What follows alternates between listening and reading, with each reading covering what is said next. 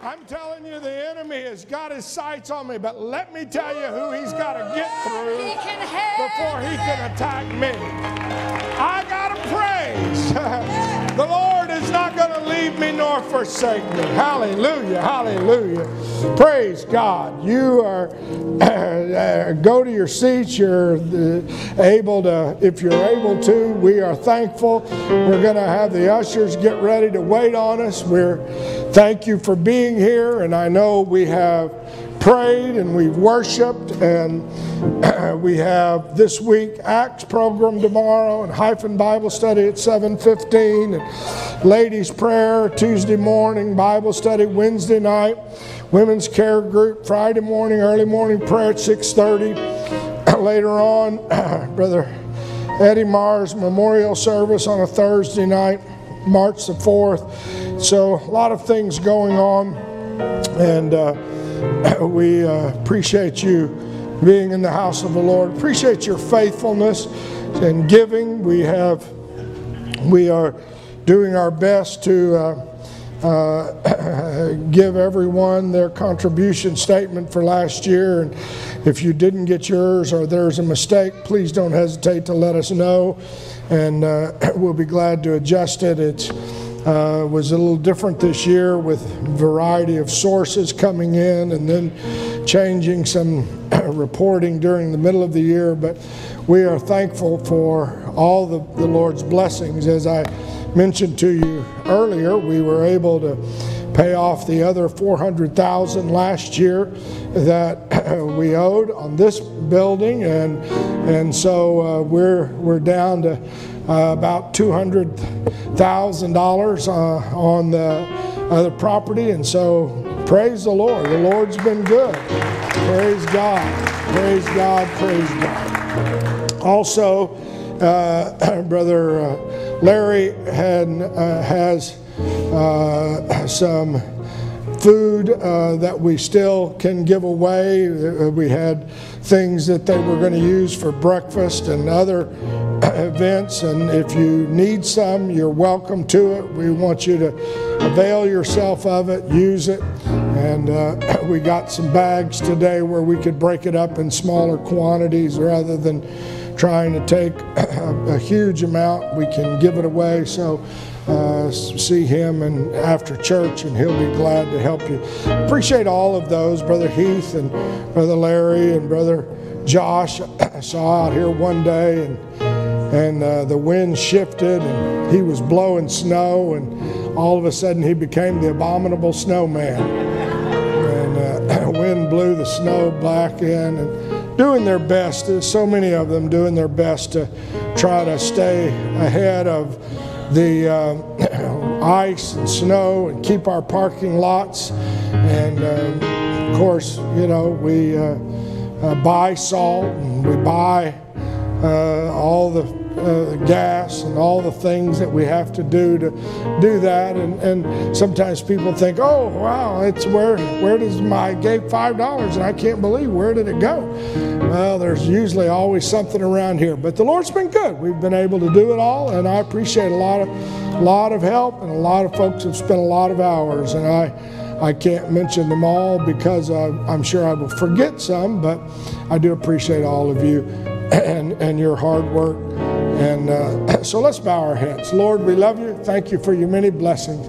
Bless every gift and giver. In Jesus' name, amen. Thank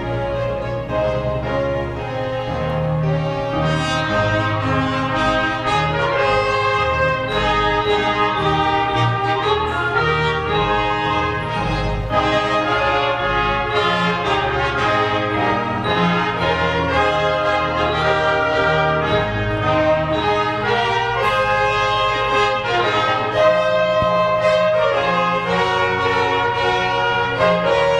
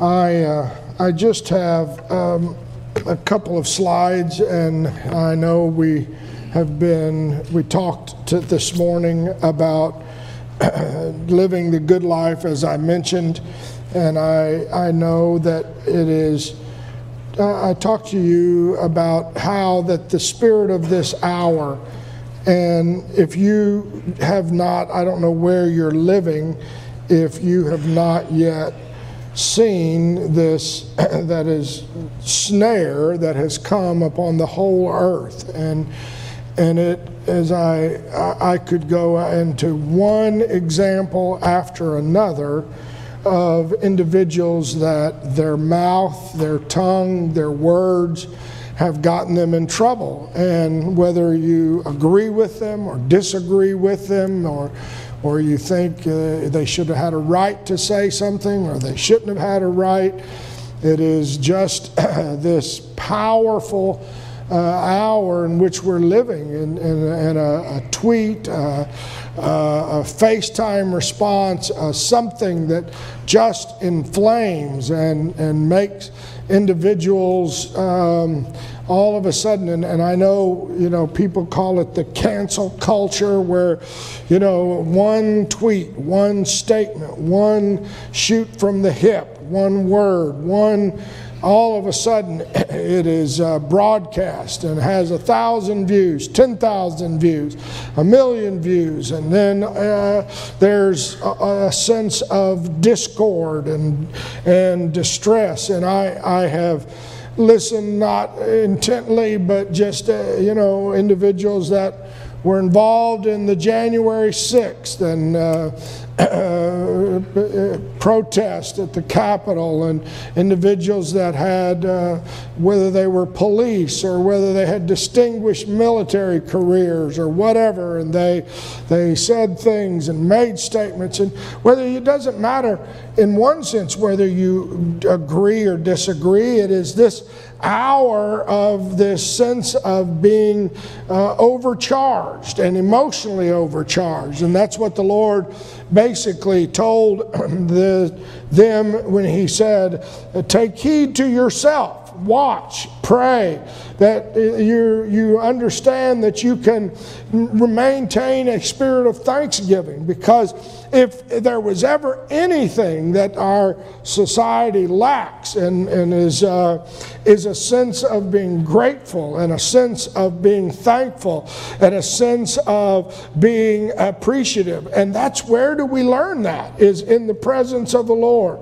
And I, I uh, talked about, and we can go forward, I went through Ephesians and Revelation, and let, let me go back to that spirit there, Abaddon or Apollyon, that spirit of destruction, and the, and the enemy wants to steal, kill, and destroy. And I, I will tell you, there is nothing like a, a murmuring and complaining and, a, and, and just a negative outlook and an attitude that can destroy your whole day.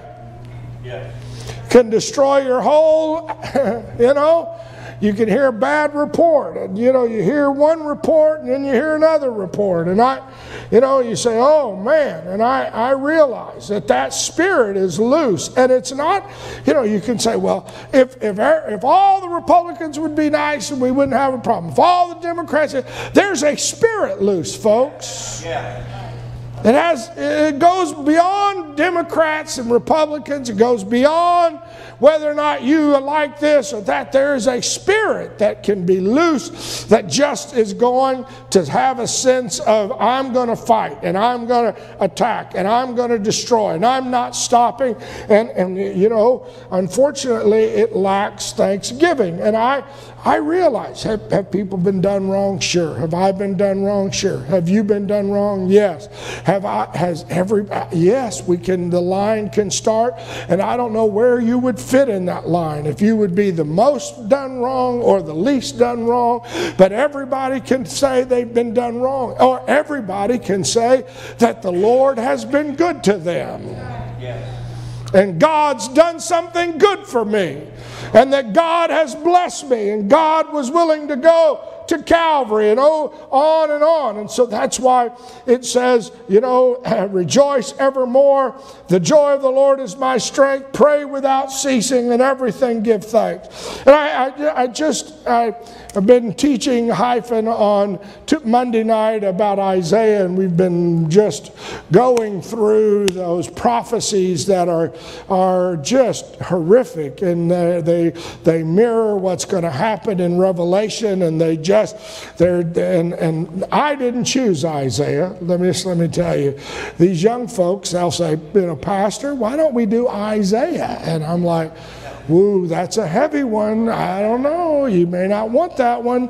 Uh, why don't you know? Why don't we do something light? And they go, oh, that'd be fun. Let's get it. And I and I will try to ask them. I'll say, okay, well, now we've had about five of these heavies. Do you want to stop and do, so, you know? And they just kind of, you know, let's keep. You know, I don't hear from them. I don't know if they're submerged or what, but. Overwhelmed, uh, but you know, and so he, he prophesies against Babylon, and he prophesies against Egypt, and he prophesies against Syria, and he prophesies against Lebanon, and he prophesies, and he's about doom and destruction and mayhem and death and dying, and oh God, have mercy. And I get overwhelmed, but then, so I thought, well, they, we're not at chapter fifty-five yet, we're just at chapter twenty-seven.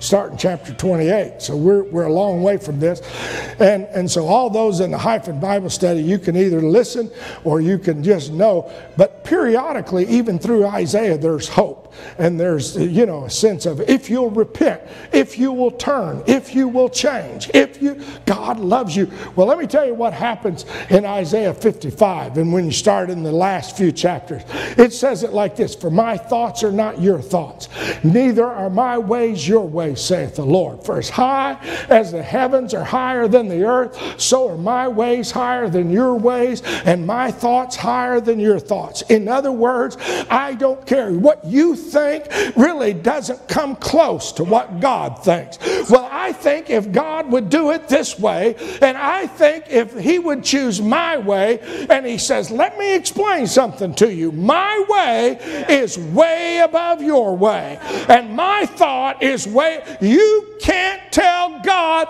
because that's not glorifying him as God. Remember, it's shoes and dog and wife. You, you understand? Whenever all of a sudden I get over here and it's God, I am just, I am here to be a worshiper and to say, Lord, I'm glad I can be in your presence. What a privilege it is to feel your spirit. Job already tried that. Lord, if I could have my day in court. Yeah. Then he picked himself up off the ground. Right. Said, I heard about you, but boy, I didn't see you. Huh? You know, God's not on trial. In order for God to be on trial, I would have to be higher than God. Yeah. Does that make sense? Yeah. So he says, my way. My word, and he goes through, shall not return unto me void, but it shall accomplish that which I please. It shall prosper in the things that I've sent it. You shall go out with joy. I want to tell you something. The church is not going out as a whipped dog. Amen. I don't know how. I don't know if we'll be racked with COVID. I don't know what's going on, but we're going out of here with joy. You know, I may die tonight in my sleep, but I'm going to die with joy.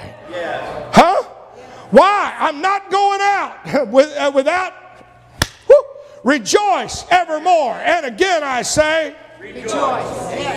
We'll go out with joy, be led forth with peace. The mountains and hills shall break forth into singing, and the trees of the field shall clap your hands. He was telling them, I'm going to punish you. I'm going to bring you into captivity. But when you walk out of this land, I'm telling you, you're going to be able to walk out with joy.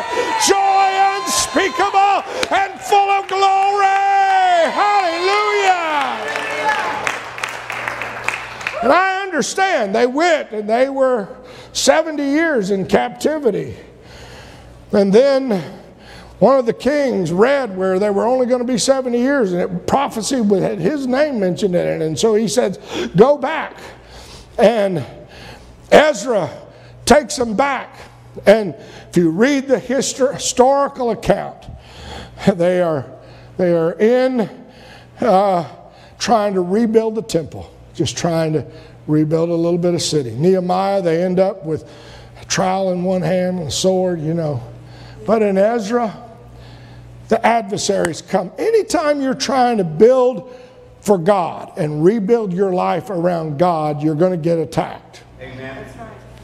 Sorry, because you might as well know spiritually, when you take a stand for God, right, these spirits, Abaddon or Apollyon or whatever, and all the other spirits that are out there, put a target on you. Yeah. You say, well, I don't want to fight them. I'm sorry. You signed up for the other team. Yeah. You know, when you decide, I want to live for God, you're going to have a fight. That's why he said, put on warfare, put on the armor, et cetera, et cetera. Well, let me, and I, I know, I, I know my time is up, but the adversaries of Judah and Benjamin heard that the children of the captivity came back and started trying to build the temple, and they threw one thing after another at them. And I could preach an hour sermon on it. The first thing they did was say, oh, let's build together. You don't have to build it super big. You don't have to get crazy. Let us build with you. Let us join you. And they go, no, we know you don't really want, you know, you're, you're not really interested in doing this for God. Amen. You're just, you know, let us, you know, well, I'll go with you one Sunday. You come with me one Sunday. I'll do this. I'll just, we'll do it together. Be careful. Yes. They knew there's something to that. Yes. Then the next thing they did, they weakened, the Bible in the, in the Hebrew says, weakened the hands and troubled them in building. You know how they weakened them? When you read that in the Hebrew, it's they tried to discourage them, to demoralize them. That's real heavy, isn't it? You shouldn't pick that up. I can't believe you're doing all of that. Are you really going to pray that much? Have you really changed that much? Are you not going to be with your friends? Are you? They just tried to weaken them. Surely you're not going nuts on this. Huh? You know, there's voices out there that'll do anything they can when you come out of a good service and you're feeling good and you're feeling like, yeah, but you know, I'm just telling you, probably kind of, uh, you really need to do all of that? Huh? You really have to go three times a week? Are you crazy? They just weaken the hands and trouble them. Then they went as far, and I've, I've never, I don't know that this has ever happened to me, but they hired people to frustrate them. I think people line up to frustrate me free of charge. Amen. I, I don't know that anybody's ever hired somebody to frustrate me. You see, I think those that are frustrating me should wait until you get paid a little better. Because that's what happened in the Old Testament. You know, if you're going to frustrate me, make sure you're getting a good wage for it. They hired people to frustrate them. Then they wrote accusations against them. Written accusations. And finally, the king died. Their money was cut off. They stopped for a couple of years, and you can read the history. But you know what they would do? Every time it came time for the feast, the temple wasn't rebuilt, the city wasn't done, but they would start celebrating. Yeah. When the house was finally built, they said they celebrated it with joy. When the Feast of Unleavened Bread for seven days, with joy. And the Lord made them joyful. You say, well, I haven't gotten the answer yet. But you know what? If you'll come into His presence, you can. There's fullness of joy. In His presence, there's fullness of joy. At His right hand are pleasures forevermore. Oh, you say, but you don't know. You don't know. People have been frustrating me. Well, at least they haven't been paid to frustrate you. You can feel good. Oh, but you don't know. There have been written accusations against me. I, I'm sorry. Oh, but they've died. I know. But you know what? We're going to go out of here with joy. Amen. The word's already said that. I don't know how, I don't know when, I don't know where, but I'm going to keep rejoicing. Yeah. Amen? I'm going to keep being thankful. I'm going to keep rejoicing. You said that I don't feel like it. I know, I don't either. And that's the snare of this hour. Yes. The snare of this hour is, you know, people are just able to get emotionally overcharged, their heart overcharged with what's going on in our world. But let me just tell you, the Lord hasn't lost control. Amen. He's not out of it. He's still God. And I, I still love Him. Let's just stand. Hallelujah, hallelujah.